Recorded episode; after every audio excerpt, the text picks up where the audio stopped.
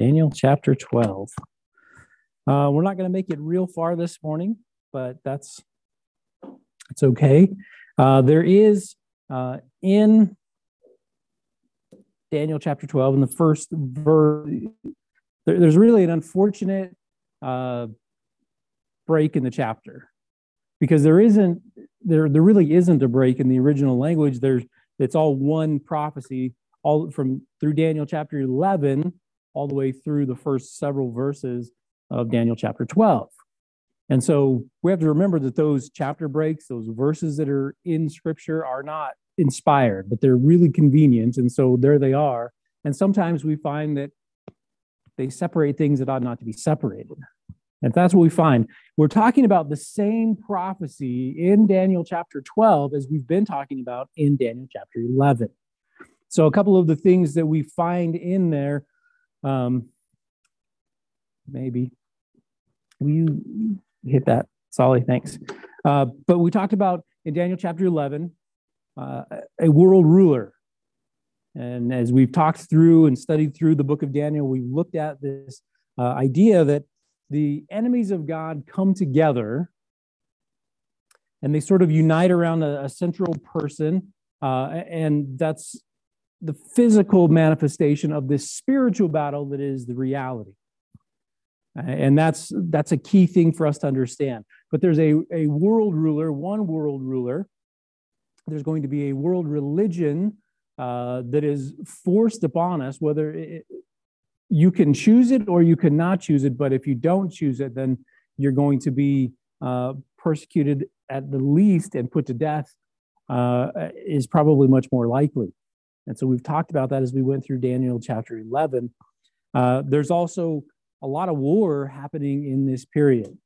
There is there are those who are coming together and supporting of this new world order and, and governance and this new world religion and there are those that over time, in accordance with God's will, will rise up against that, um, not necessarily on God's side, but used by God to help sort of set the stage uh, for the last uh, week of Daniel, that 70th week. The other thing that we find is uh, time of tribulation for Israel. I'll just remind you that uh, I mean, apocalyptic literature, which is what this is, apocalyptic literature, is designed to encourage and to challenge. So here's, here's God challenging and encouraging the nation of Israel in particular. Now, there are things for us to take away as believers, as the church, but we, we have to realize that we don't replace Israel in any of this. We, we are part of what's happening, uh, but we we don't replace Israel. And so, what Daniel is is receiving in this prophecy is really interaction with the nation of Israel. This is their experience, so to speak, in the end time. Now, there is a part of this that we, and we won't get there this week, that we end up being a little bit of a part of as the church, and we're going to sort of set the stage for that a little bit.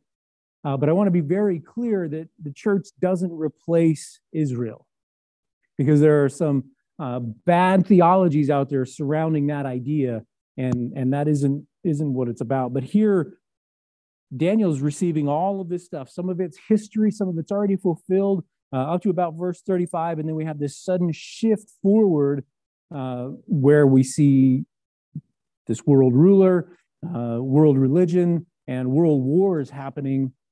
And this is a time of great persecution and trouble for Israel. And that's sort of where we kind of pick up this morning. Uh, the other things that we see are deliverance for God's people. At the end, there's deliverance for God's people. And I didn't say Israel, I said God's people. Because there's a there's there's some distinction there, but the deliverance is ultimately the same. We find discussion about resurrection and judgment in Daniel chapter 12 in this same prophecy. And there's also the reward of the righteous.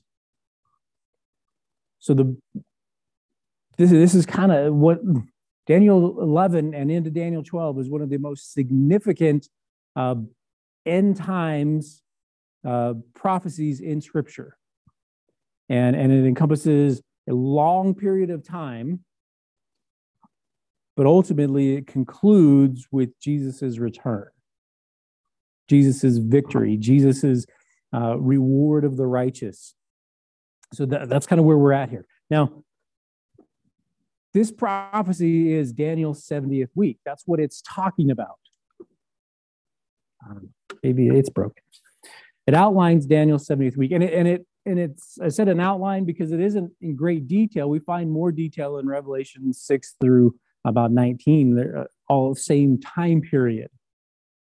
So this is an outline, and it, but it's substantial in that it uh, in that it covers a broad period of time, and it does so. And we talked about this before with a lot of specificity. It's very specific, very detailed in its prophecy, which is part of the criticism that it receives as, as a book of prophecy that it's so accurate that it had to have been written after the fact. The problem is with that theory, number one, it doesn't, it states that it was written and when it was written. And secondly, it's talking about things that are yet to happen.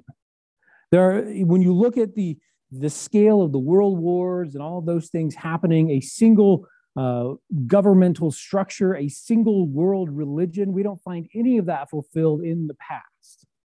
That has never happened to the degree described in this prophecy anywhere in the world.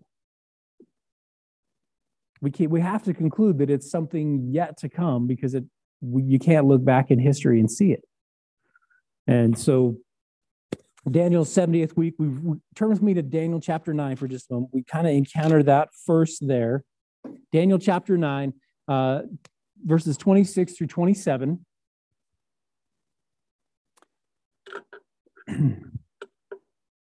says, And after three score and two weeks shall Messiah be cut off. Now just remember that those weeks that are being discussed, those are years. Uh, and we, we covered that when we went through Daniel chapter 9, but that's that's the idea. So three score and two weeks uh, shall Messiah be cut off, but not for himself. And the people of the prince that shall come shall destroy the city and the sanctuary, and the end thereof shall be with a flood. And under the end of the war, desolations are determined. And he, that's the the prince that shall come, shall confirm the covenant with many for one week.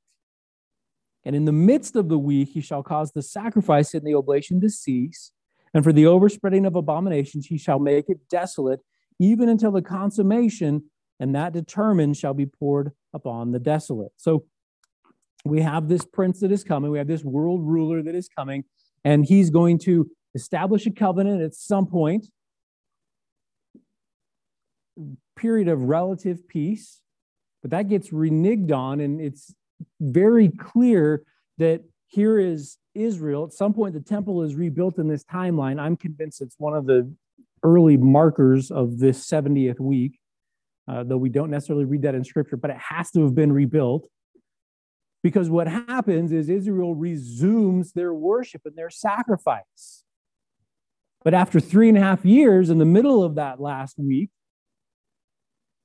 this covenant is broken and they're, they're not allowed. And in fact, as we read about uh, this world ruler, the Antichrist, as he comes in uh, to Jerusalem and as he establishes that temple as his own sanctuary, as it were, and fills it with idols, makes that abomination and makes desolate.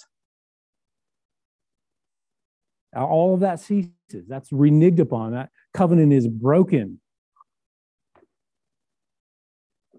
We have what's referred to as you read through uh, end times commentaries and things like that, the, the time of the end. And we, we find it here. Uh, it's sort of the context of what we're talking about from Daniel chapter 11, verse 40 says, And at the time of the end shall the kings of the south push at him. Okay, so there is this time at the end. And, and it's a three and a half year period that immediately precedes the coming of Jesus Christ.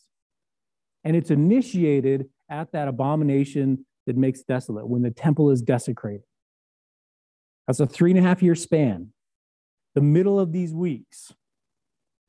Uh, it's synonymous. This, this time of the end is synonymous with the Jacob's trouble that we read about in Jeremiah chapter 30, verse 7, uh, and the great tribulation that we read about in Matthew chapter 24, verse 21, as Jesus is talking about what's going to happen. It's the same event, it's the same period of time. Okay? So if we have a basic timeline, if I can just, well, let's look at a few verses here. Daniel chapter 7, verse 25. In Daniel chapter 7, we're, we're being acquainted with some beasts, uh, which we find several of here in the book of Daniel. Uh, we obviously covered that and we obviously discussed that those beasts are representative of kingdoms, of, of nations, of rulers. And in Daniel chapter 7, verse 25, we have uh, the fourth beast, this, which is representative of um, Antichrist as a person, but he being the greater, the uh, just sort of the head of this coalescence or this coming together of the enemies of God. It says, And he shall speak great words against the Most High, and shall swear, shall wear out the saints of the Most High, and think to change times and laws. And they shall be given into his hand until a time and times and the dividing of time. So time, times, and the dividing of time, that's that three and a half year period. If a week, and I realize that all these numbers and things, they don't always mesh together and fit. But when we're talking about the same period of time, we find this exact verbiage used throughout Old and New Testament. We can even get more specific as we progress, but look with me in Daniel chapter 12. We're not going to get there this morning, but uh, as Daniel sees this vision, part of what ends up happening, we'll cover this when we get to verse 7, is this discussion about when is this going to happen? And I heard the man clothed in linen, which was upon the waters of the river, when he held up his right hand and his left hand unto the heaven, and swear by him that lives forever, that it shall be for a time, times and a half. So there's this three and a half year period that is being discussed again. And then if we jump to Revelation chapter 13, Revelation chapter 13, and we look at verse 5.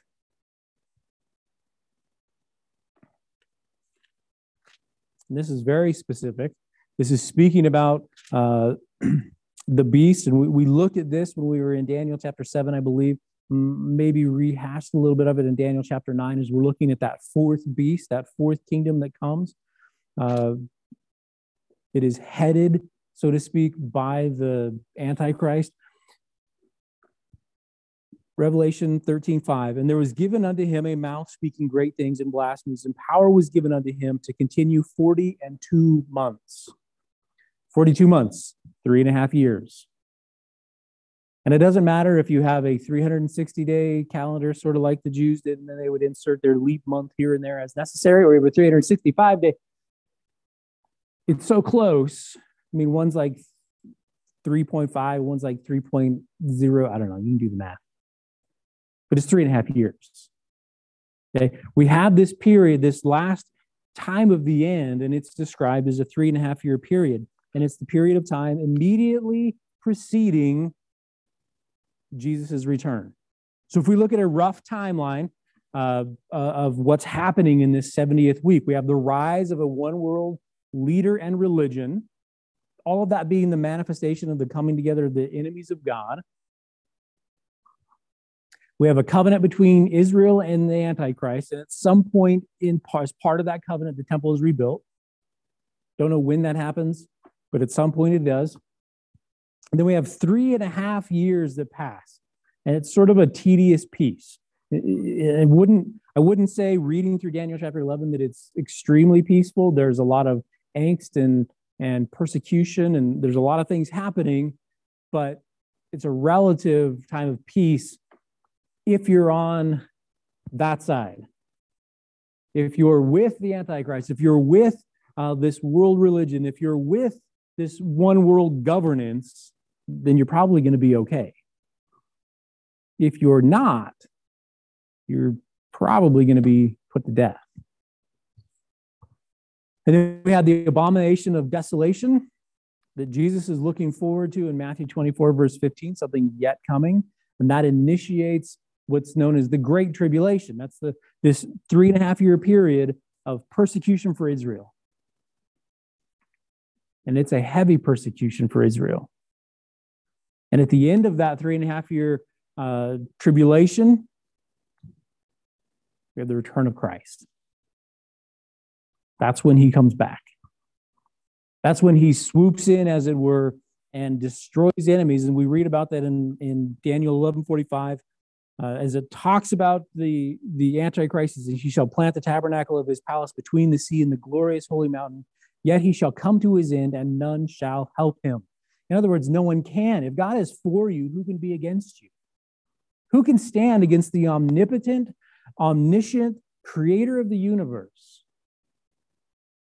And it's a rhetorical question because no one and nothing can. So, this is Daniel's 70th week. That's what's being described in this prophecy. This is what is happening in that last little bit of history before Jesus' return. Now, I want to make this clear that when we read through this prophecy from Daniel 11 through Daniel chapter 12, the first four verses, that this is concurrent. This is not a sequential thing that is happening. Uh, and, and what I mean by that is that uh, the chronology, we, we don't have everything that's described in this world war and everything that is happening in the end of chapter 11. And then we pick up with the Great Tribulation in Daniel chapter 12. It's concurrent, they're happening at the same time. In fact, this world war uh, would probably be part of the persecution and the hardship, part of the great tribulation that Israel endures. So at that time that we read about here in verse 1, and let's just read verse 1. And at that time shall Michael stand up, the great prince, which standeth for the people, the children of thy people. So we have this clear reference. Daniel is Jewish. This is talking about the Jews, thy people, Daniel. And there shall be a time of trouble, such as never was since there was a nation, even to the same time. And at that time, thy people shall be delivered, everyone that shall be found written in the book. Okay. At the time refers to the same context, like we said in, in Revelation, excuse me, not Revelation, Daniel chapter 11, verse 40, the end of time at the end of the time. The events that are described in, in where we're continuing through here are happening concurrently. They're side by side. They're all happening at the same time. Happening at the same time. And sometimes when we read through prophecies, because part of apocalyptic literature is metaphor and and uh, poetic license, so to speak, uh, and part of what we find in Hebrew poetry is parallelism. And so we have one thing being described, and then we have another section where the same thing is being described, but two different perspectives. And we find that parallelism happening here in Daniel. But it's the same events, it's the same time period, it's the same seven year period, and then ultimately the same last three and a half years of that seven year period. And I just want to make that clear because we have to understand this. If you go look at a timeline, we don't want to be confused.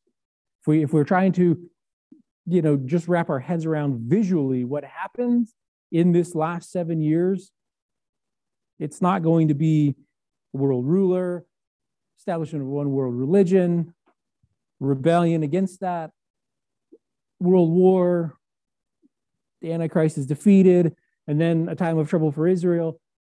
That doesn't. That's not what. not what's being described.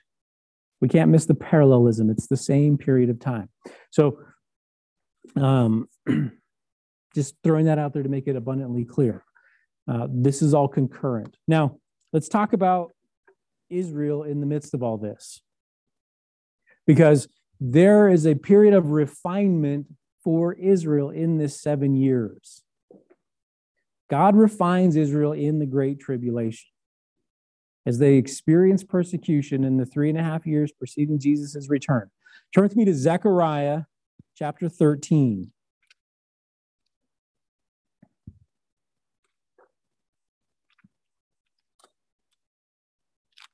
Zechariah 13. And let's read the last two verses of this chapter. Now, in this chapter, we have uh, God is talking about um, idolatry and dealing with uh, Israel's spiritual adultery. They're leaving him behind. And so they're, that's what's being discussed. And when we get into the last few verses here, uh, not only do we have some prophecy re- regarding Jesus Christ, uh, as we read in verse 7 uh, spite the shepherd and the sheep shall be scattered and i will turn mine hand upon the little ones. There's there's some reference there to christ uh, but as verses 8 and 9 and it shall come to pass that in all the land saith the lord two parts therein shall be cut off and die but the third shall be left therein. And i will bring the third part through the fire and will refine them as silver is refined and will try them as gold is tried they shall call on my name, and I will hear them. I will say, It is my people, and they shall say, The Lord is my God. So, a couple of things. In Israel, right, we have this hardship, we have this persecution, and one of the things that is happening is part of refinement, as Jesus talks about, and, and it's it's not, I'm just going to use it as an illustration. It is not what Jesus is talking about. He's maybe in the next verse, but Jesus talks about separating the sheep and the goats on judgment day which this is not talking about judgment day necessarily, but what it's talking about is God's refining. Here are those who will be faithful, and here are those who will not be faithful. I'm going to separate them. And this hardship, this great tribulation, is a mechanism that God uses to do that. And in fact, if we look at church history, God has used persecution throughout the history of the church to separate out those who are really His and those who are His in name only.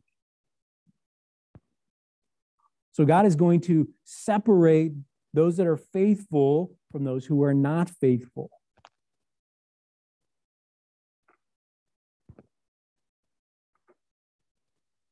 You see that in Daniel chapter 12, verse 1.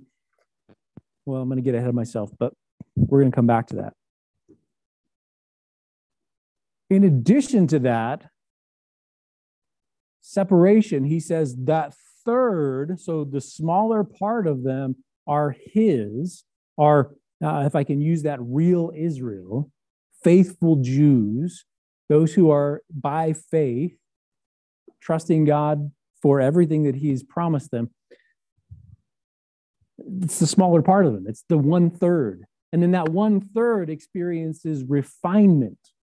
Just as gold goes into the uh, into the smelting pot, into the crucible and it's put into the fire and the impurities float to the top and are skimmed off. That's exactly what's happening. Now, we read about similar things that God would allow or bring about in our life that would refine us. And we find his motivation in Hebrews chapter 12, if you'll turn there with me for a moment, because his motivation is the same with Israel as is with us. And we're going to make a distinction here in a minute, and I'm going to get ahead of myself just by way of clear to, to hopefully make it more clear. But he talks about those who are written in the book. Okay, you and I, as believers, are written in the same book as the book that is referenced in Daniel chapter 12, verse 1. Those are God's people. Those are God's people. They're written in that book. And we're going to talk about that here in just a little while. But but God, it says in the book of Ephesians that He has taken down the middle wall of separation between Jew and Gentile. God has one people. And ultimately, God has always had one people, those who trust Him, whether you're out, whether you're a Jew or whether you're a Gentile. That's how God has always had. He's had one people. Now, Israel has a special place in God's economy, so to speak, because they are his example to the world around us. They are the example that God has given us of how he is going to redeem mankind. Not only that, but the promise of redemption comes through that lineage. Okay, so there, there, there's a special place for them, and they have received special promises that are unique just to Israel. Some of those promises are not unique to Israel. And we as believers are adopted into that same family. We're brought into that same tree. Remember in Romans chapter 11, when we were discussing Romans 11, and we have this picture that of the being grafted in. There's only one tree, there's one root, but there are branches grafted in to that tree, Gentiles, and that's what's being discussed. Gentiles brought into the household of faith that were previously not of that household of faith. And in fact, some of those branches were removed from that tree so that there was room for those Gentiles. Now, obviously, it's an imperfect picture, but God is trying to convey to you and I that there is one household of faith, one people of God, and it is those that are there by faith.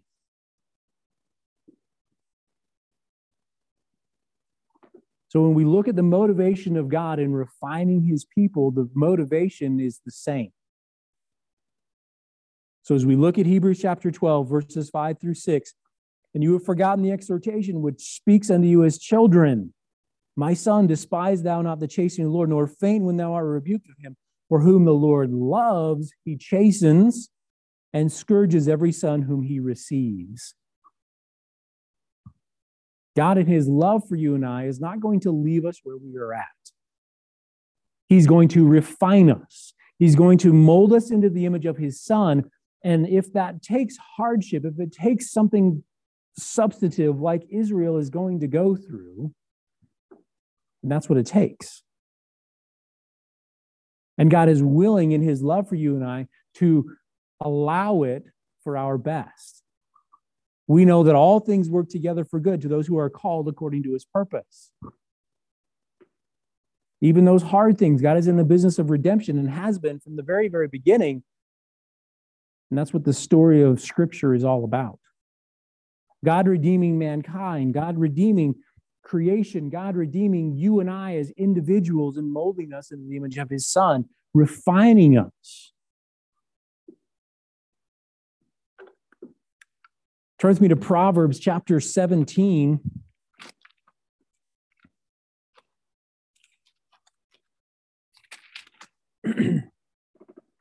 Proverbs 17, verse 3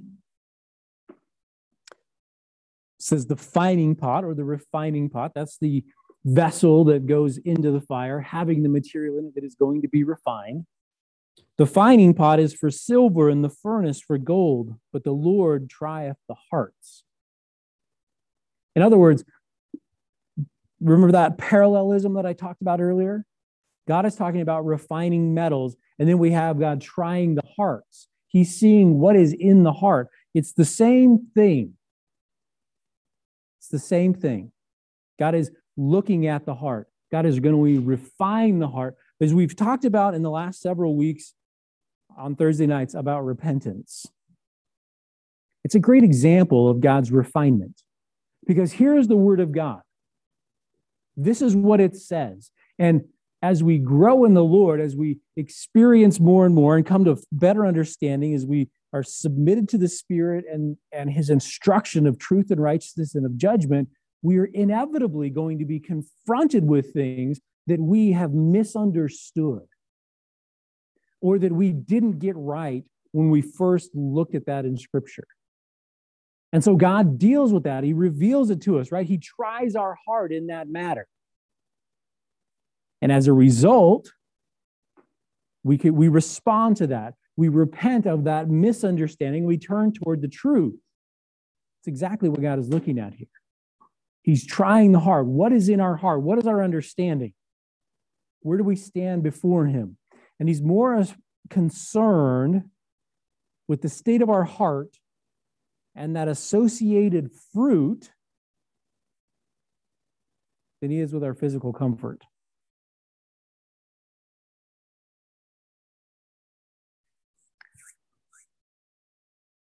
Go to Second Timothy chapter 2.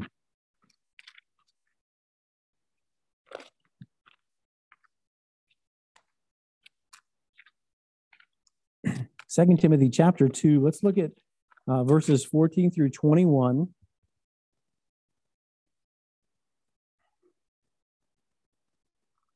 Now, this is Paul, and he's as he writes to Timothy, this young pastor, he tells him, This is what I want you to do. This is something that we need to be instructing in Of these things, put them in remembrance, charging them before the Lord that they strive not about words to no profit, but to the subverting of the hearers.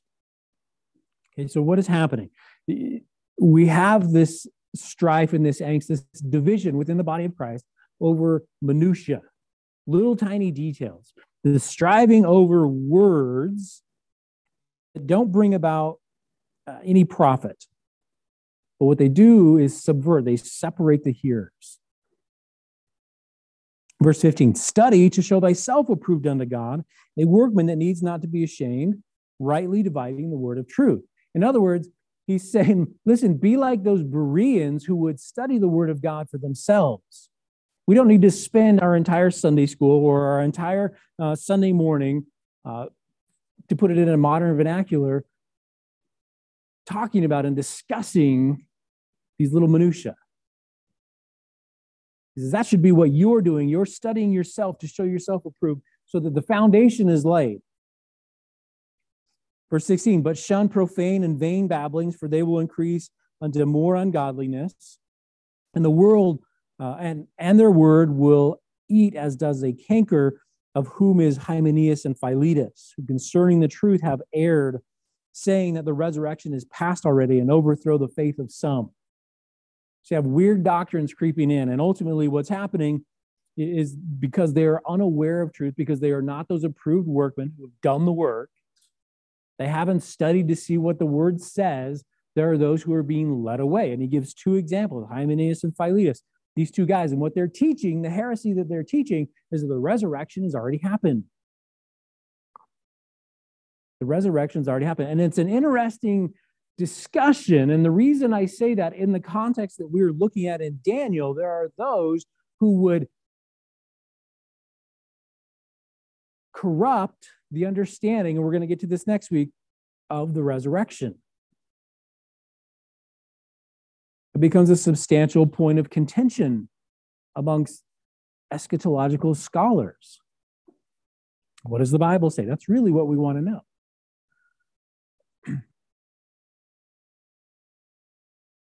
Nevertheless, he says in verse 19, the foundation of God stands sure, having this seal The Lord knows them that are his. And let everyone that names the name of Christ depart from iniquity. So listen, God, God is telling you and I that there are those who are dividing. There are those who are going to espouse bad doctrine. God knows if they're his or not. You and I may not ever know in this life. People can earnestly be deceived.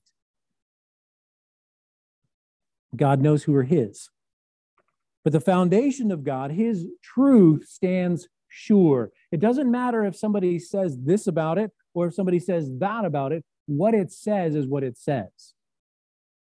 And it's unchanging because d- despite interpretation. Okay. One of the things that that people talk about in regard to um, evolution or, science being a mechanism of interpreting scripture, and uh, this isn't new to most of you, but by way of illustration, right? we couldn't have understood scripture, if that was true, until we got to modern science. We needed new revealed knowledge. And when we put it in that those kinds of terms, it, it, it opens our eyes to what's being said there. I'm not standing on the authority of God's word. I'm standing upon the authority of something else to interpret God's word. When God tells us himself, listen, the Spirit is going to lead us in truth. In fact, he says you don't need any, any man to teach you because the Spirit Himself is going to teach you. The foundation of God stands sure, it's unchanging. It's independent of what is out there. And what we find out there, the truth that we encounter in the world around us, is true because the Word of God is true, not the other way around. The, other, the Word of God doesn't become true because we find truth, it is truth. Thy word is truth, Jesus would say in John 17, 7. It says, But in the great house there are not only vessels of gold and silver, but also of wood and earth, and some to honor and some to dishonor. if a man therefore purge himself of these, He shall be a vessel unto honor, sanctified and meet for the master's use and prepared unto every good work. Second Corinthians chapter 10, uh, verses 3 through 5. This is where we discuss that. Listen, the, the, that we're in a spiritual battle. And because we're in a spiritual battle, the, the, the methods and the means of our warfare are not carnal, but spiritual. And they're mighty to the tearing down of strongholds as we take every thought captive to the mind of Christ. Right? In other words, we're thinking about things the way that God thinks about things. Why? Because we're understanding of his word. The refinement that is being discussed here. So there are vessels in a house of gold and silver and of wood and earth. Now, he didn't say that the ones of wood and earth are of less value, they just have a different purpose.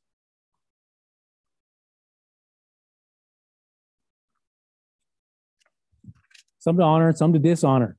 In other words, um, the fine china and the utility, utilitarian ware. That's, that's what's being discussed here.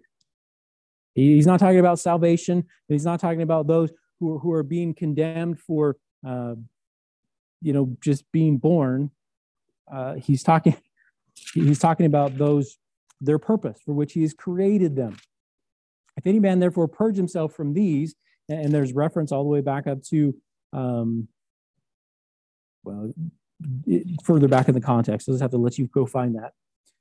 He shall be a vessel unto honor, sanctified, in other words, set apart and meet appropriate for the master's use and prepared unto every good work.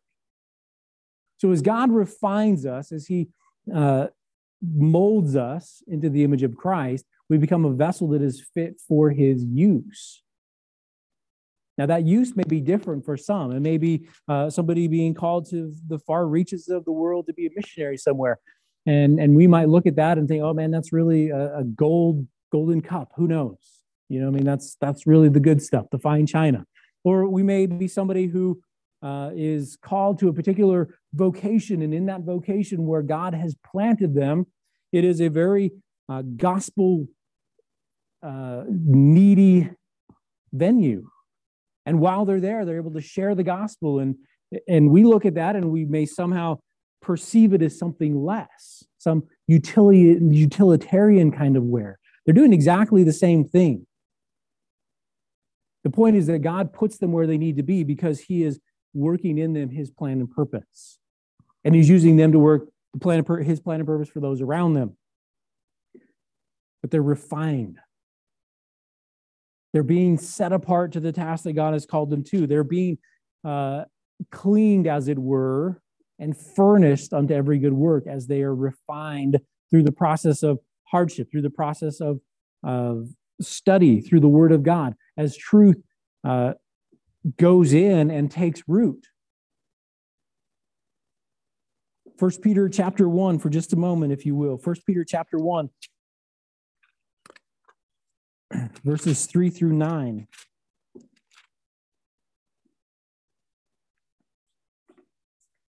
says, Blessed be the God and Father of our Lord Jesus Christ, which according to his abundant mercy has begotten us again into a lively hope by the resurrection of Jesus Christ from the dead to an inheritance incorruptible and undefiled, and that fades not away, reserved in heaven for you, who are kept by the power of God through faith unto salvation, ready to be revealed in the last time, wherein we greatly rejoice, though now for a season, if need be, you are in heaviness through manifold temptations. So, this audience that is being uh, spoken to by the, the Apostle Peter here is suffering for whatever reasons. Okay? They're, they are having manifold temptations, trials, and hardships. That's what it means. That's what's being discussed. But he says, We greatly rejoice. Even if for now, for a season, this period of life, and for Israel, it's going to be a very long period, so to speak. But and for you and I, it may be who, who knows how long of a period. The, the length of the period doesn't matter. We know that it is a season, and we know that it is God's work in our heart and mind, just as it is, as it is for Israel. And he concludes this in verse 7 that the trial of your faith, being much more precious than that of, than of gold that perishes, though be tried with fire, might be found unto praise and honor and glory at the appearing of Jesus Christ, whom having not seen you love, and whom, uh, though now you see him not, you believing, yet believing, you rejoice with joy unspeakable and full of glory, receiving the end of your faith, even the salvation of your souls.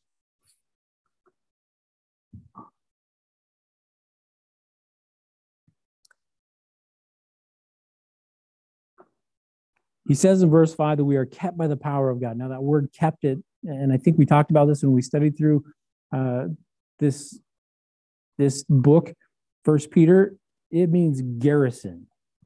In other words, you're, and it's a military term that here is God guarding you and I. We are kept by God through the power of God, through faith, unto salvation, ready to be revealed in the last time. Uh, now, and, and it's in the present perfect tense, which simply means, uh, for those of us who are, including me, who are not Greek experts, it means that God is continually keeping us. So we have this assurance, right, that, that we are His. And, and how is that happening? Well, it's by faith. God, kept by the power of God through faith unto salvation, ready to be revealed in the last time, wherein we greatly rejoice. Wherein we greatly rejoice. That the trial of your faith, being more precious than gold that perishes, though it be tried with fire. So it's a high quality, it's refined. It isn't, uh, you know, like eight karat gold, the rough stuff. It's the 24 karat gold, the very highly refined. And though it's refined, though it's the good stuff, he says, listen, the trying of your faith is more valuable. It's more valuable, it's more precious. Hardship, trials, tribulations, manifold temptations, all those things that are being discussed here, God tells you and I are more valuable, more precious than refined gold.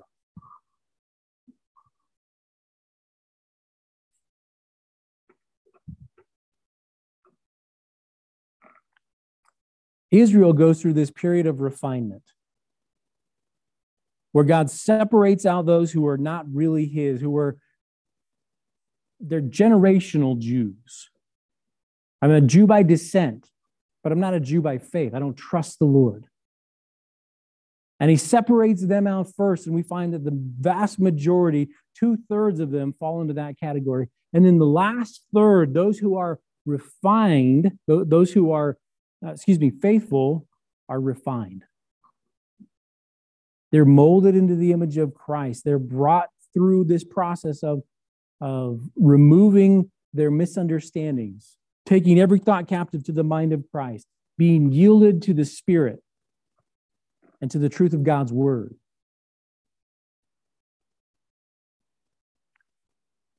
He tells you and I that those who are uh, in that one third are those who are in the book of life. In there, excuse me, says just written in the book. Okay. Now, not all Israel is God's Israel. And we talked about this. We, if we jump over to Romans 11 for just a moment, Romans 11, let's look at verse 20 first. Romans 11, 20. this is where we're talking about this grafting he says, Because of unbelief they were broken off, and thou standest by faith. Be not high minded, but fear. The, the ultimate thing that we have to realize here is, is exactly what it says that those who were removed, those who were taken out of the, the off the tree of faith, so to speak, those are the ones who didn't believe. They're generational Jews, but they don't trust God. They're not living in faith. They would be analogous to the 12, uh, to, to the 10 spies who didn't trust God and those who were faithful would be analogous to Joshua and Caleb. Even though there were giants in the land, even though there were hardships to be overcome, they knew that God was with them. And they were eager to go in, in obedience and follow God's word to take the land. If we jump down to verse 25 in Hebrews 11, 25 and 26, for I would not, brethren, that you would be ignorant of this mystery lest you would be wise in your own conceits, that blindness in part is happened to Israel until the fullness of the Gentiles be come in. And so all Israel shall be saved, as it is written, There shall come out of Zion the deliverer and turn away ungodliness from Jacob. Well, listen, all Israel isn't every Jew. All Israel are those who are faithful. That's what's being discussed here. We talked about this when we when we looked in Romans chapter 11 when we studied through that. Not all of not all of Israel, not every Jew is God's people. And salvation is by faith and that's been that that think about this right in, in Numbers chapter 21. We find the fiery serpent. We find that illustrated. Not only was Abraham's faith counted him as righteousness, but we see this clear picture of the fiery serpents. And here are the people grumbling again, and God sends in these fiery serpents, and when they're bit, they die this painful death. And they go to Moses to say, Moses, listen, we need you to, to seek God on our behalf ultimately. What are we going to do? And God tells Moses, listen, make a bronze serpent, put it on a pole, and set it on the hill. And whoever looks at it, Numbers 21 8, whoever looks at it will be healed. They didn't have to go and touch it, they didn't have to, to present themselves before the priest. All they had to do was look at it. All they had to do was exercise the faith that God had said, this is all it takes. And they'll be healed. You'll be saved. In John chapter 3, verses 14 through 15, Jesus, as he's talking to Nicodemus, picks up this same idea. And he says, just as the serpent was lifted up in the wilderness, so must the Son of Man be lifted up. And he says in verse 15 of John chapter 3 that whosoever believes in him should not perish but have eternal life. Right, this is the idea. This is the picture that God is painting for you and I yielded from the refinement of those who are faithful, those who trust God, are those who are written in the book of life, those who are truly God's. And this isn't some generational thing, this is by faith, as it has always been. Now, we find the book of life. This isn't, when we talk about the book of life, people go to Revelation. We're going to go to Revelation. That's not the first place we find it. The first place that we find the book of life discusses in Exodus chapter 32. Let's turn there and look at it for just a moment. Exodus chapter 32.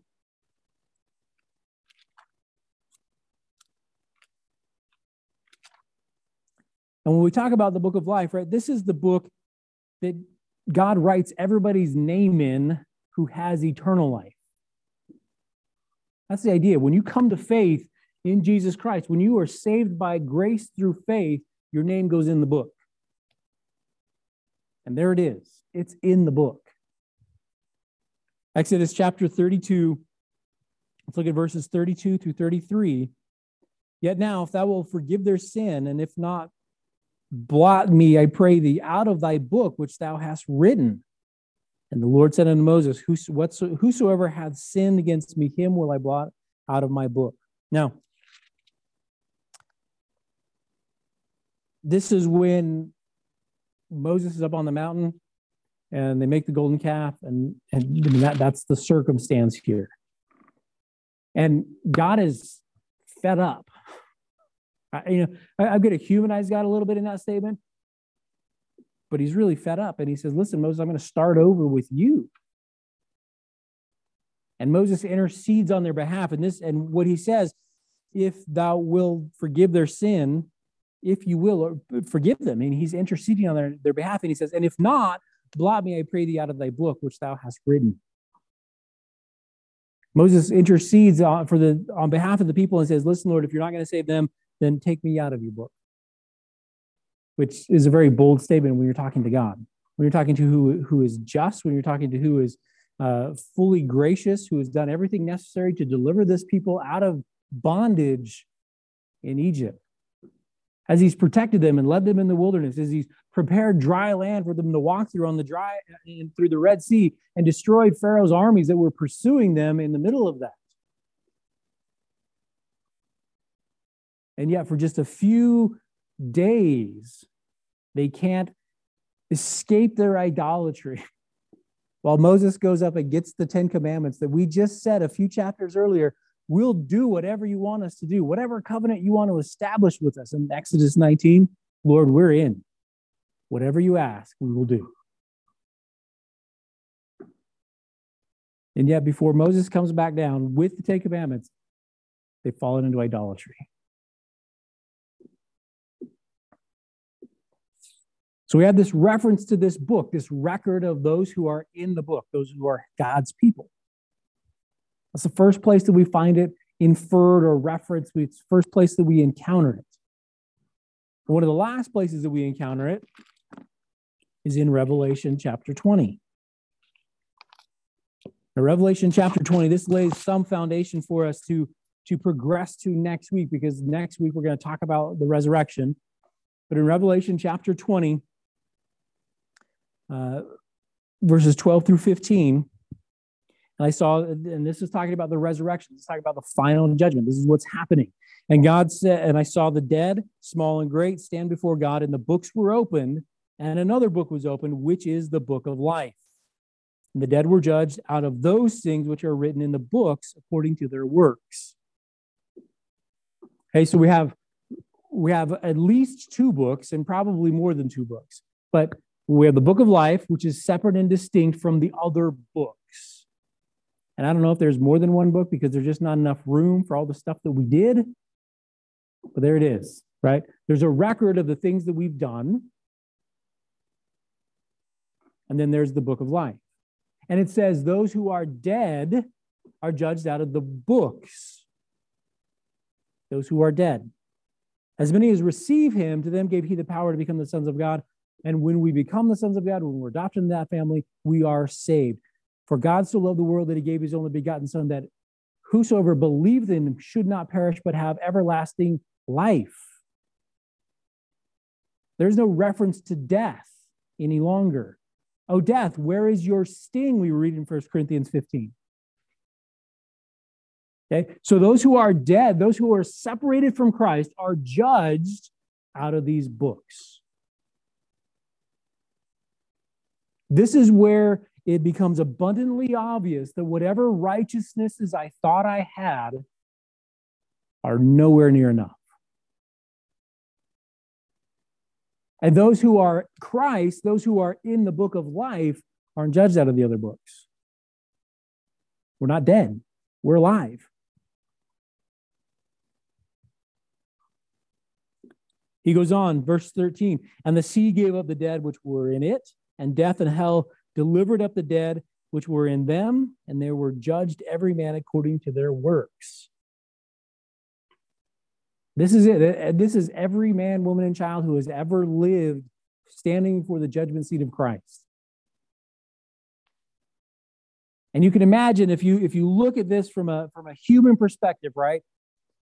Uh, I mean, I'm sure this happens in an instant. God in His power does whatever happens.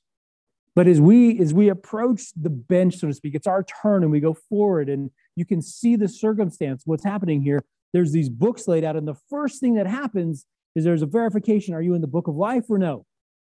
Because if you're in the book of life, we're done.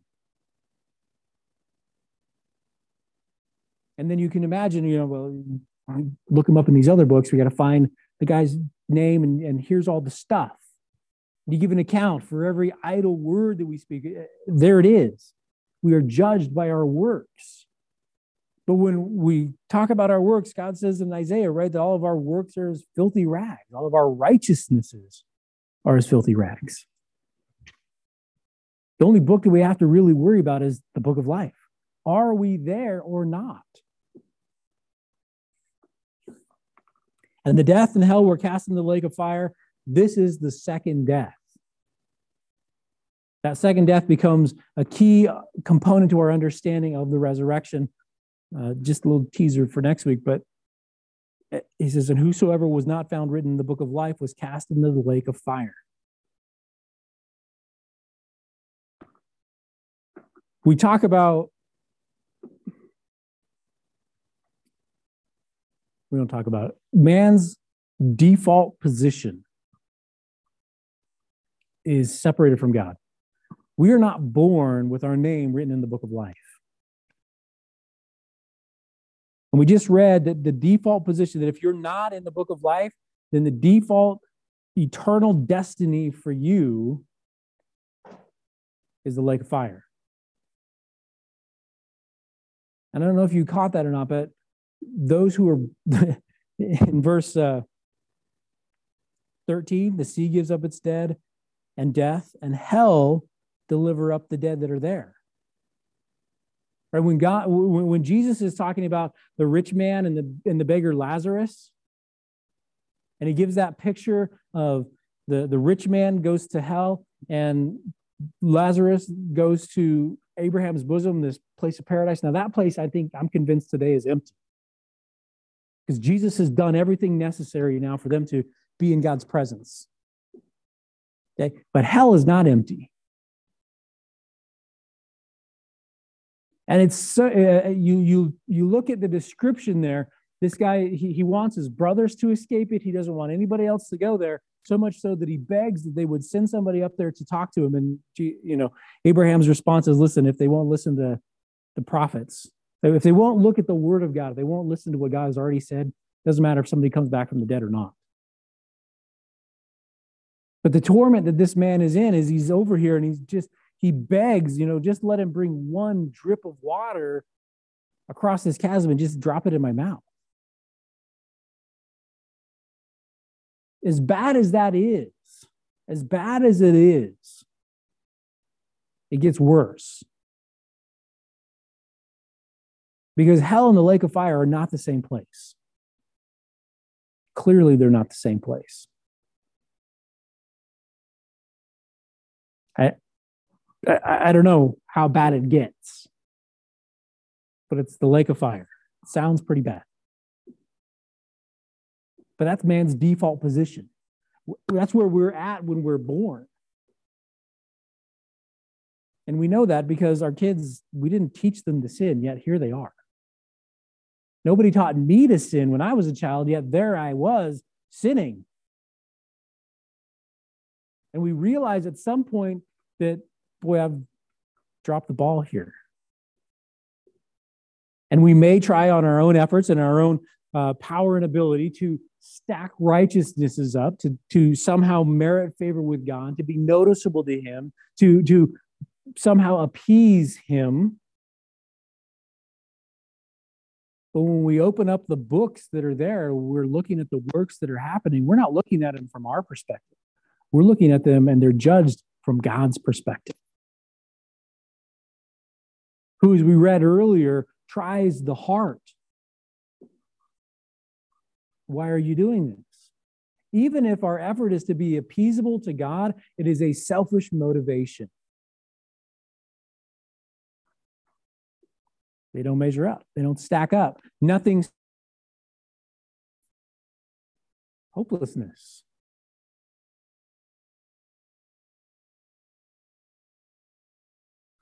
Turn with me to Hebrews chapter, uh, chapter 9. Hebrews chapter 9.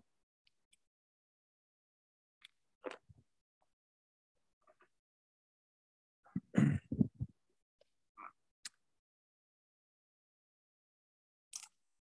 want to read two verses here. We're getting near wrapping up here. Hebrews chapter 9, verse 27. And as it is appointed unto men once to die, but after this, the judgment. There isn't a second chance. There isn't a second chance. We get one go around. We don't get to come back and try again later. We don't become reincarnated. We don't somehow get a second chance in a spirit life after this one. It's appointed unto man to die once and then judgment. Are you in the book of life or are you out of the book of life? Because that's ultimately the only judgment that we have to worry about.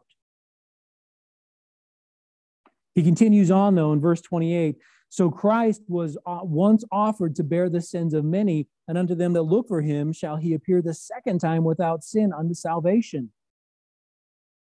So here is this description Christ was once offered to bear the sins of many, to be the substitute, to be the object of God's wrath for all sin throughout all time on the cross. Providing the way for you and I by faith to be reconciled with God, have our sin dealt with, completely removed from us. As we read in Second Corinthians chapter 5 verse 21, he was made sin so that we could be made his righteousness. Man has a default position, but God didn't leave us hopeless. He gave us the hope of Jesus Christ, his son. John 3 17. For God didn't send his son into the world to condemn the world, but that the world through him might be saved. That is hope. That is good news. And if in the midst of all of this hardship and suffering that we may experience in our life, we get to be the witness to the world around us that God is still for us. He hasn't left us. He hasn't forsaken us. He is trustworthy. He is in the midst of all of this, refining me into the image of his son. And we give praise and thanks for what he is doing in us and around us. Rather than woe is me and live in despair and, and agony that everything's not going my way. We don't replace Israel, and they're going to go through a very difficult time but the refinement that happens to Israel happens to believers as well. That God, in the midst of that, would bring about in us the peaceable fruit of righteousness as we submit ourselves to the plans and purposes that He has for us.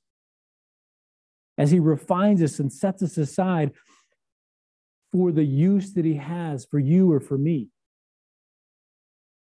As we humble ourselves before the Lord, and we receive grace as a result of that. God resists the proud, but he gives grace to the humble.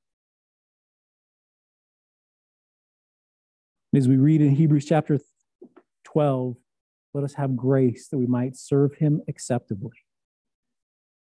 One of the big points in, in Daniel, and we haven't hit it particularly well, is personal righteousness, personal holiness.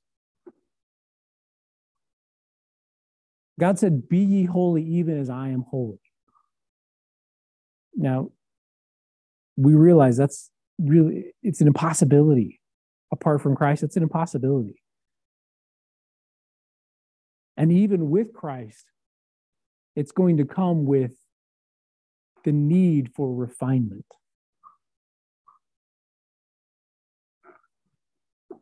It's going to come with the need for those impurities to be removed.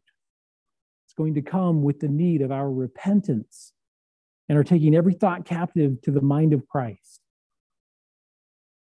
and beginning to think and look at things the way God looks at them. Let's pray. Lord, we thank you this morning for the opportunity to come and open your word. And I pray, Lord, that as we uh, have time to study, as we have time to be together and to, to just partake of your word, Lord, that you would uh, take the truths that are there and use them, Lord, to establish us in truth. That they would be a part of the refinement, Lord, that you have in mind for every one of us. That we might be those who are established, just as your word says, Lord, that that it is profitable for doctrine, for reproof, and instruction in righteousness, that the man of God may be thoroughly furnished unto all good works. I pray, Lord, that we would accept the purpose and the plan that you have for each one of us, whatever it may be. And God, that we would walk in submission to that plan and purpose. And Lord, as we encounter things in our lives that, that you, Lord, are using as instruments of your love and correction towards us to shape us into the image of your Son. Lord, would you extend to us grace that we might understand, that we might grow, that we might put off those things, Lord, that are unglorifying to you. That we might represent you to the world around us as your ambassadors, that we might take the message of reconciliation to heart in such a way, Lord, that we would speak it to the world around us in word and in deed.